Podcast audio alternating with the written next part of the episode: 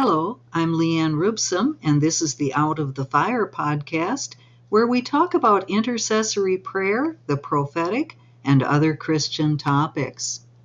We're continuing on in our series, Understanding Honor.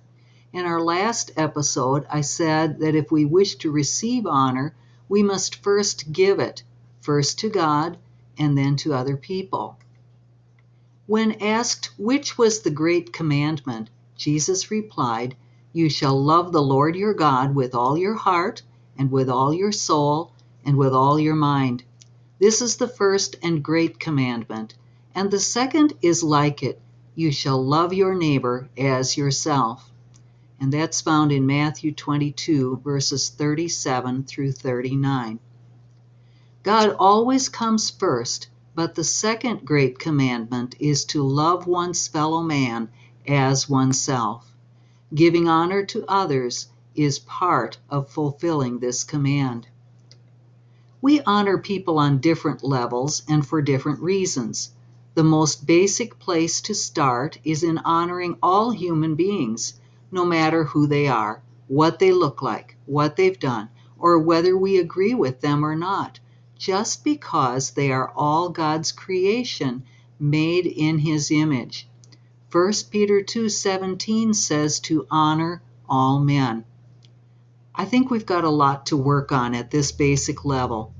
Respect for others just because of their human status has really been lost in our culture, and the church isn't doing any better with it than the world around us. We seem to think that if people hold a different viewpoint than ours, or if they indulge in certain sins, it's okay to revile them whether in our outward speech or in our heads or on social media. But scorn is not a virtue. Psalm 1:1 says, Blessed is the man who does not sit in the seat of the scornful. I'm not saying that anything goes or that we're to tolerate everything. We can recognize and oppose wrong thinking and wrong behavior, but in the process, we should treat people with respect and tact.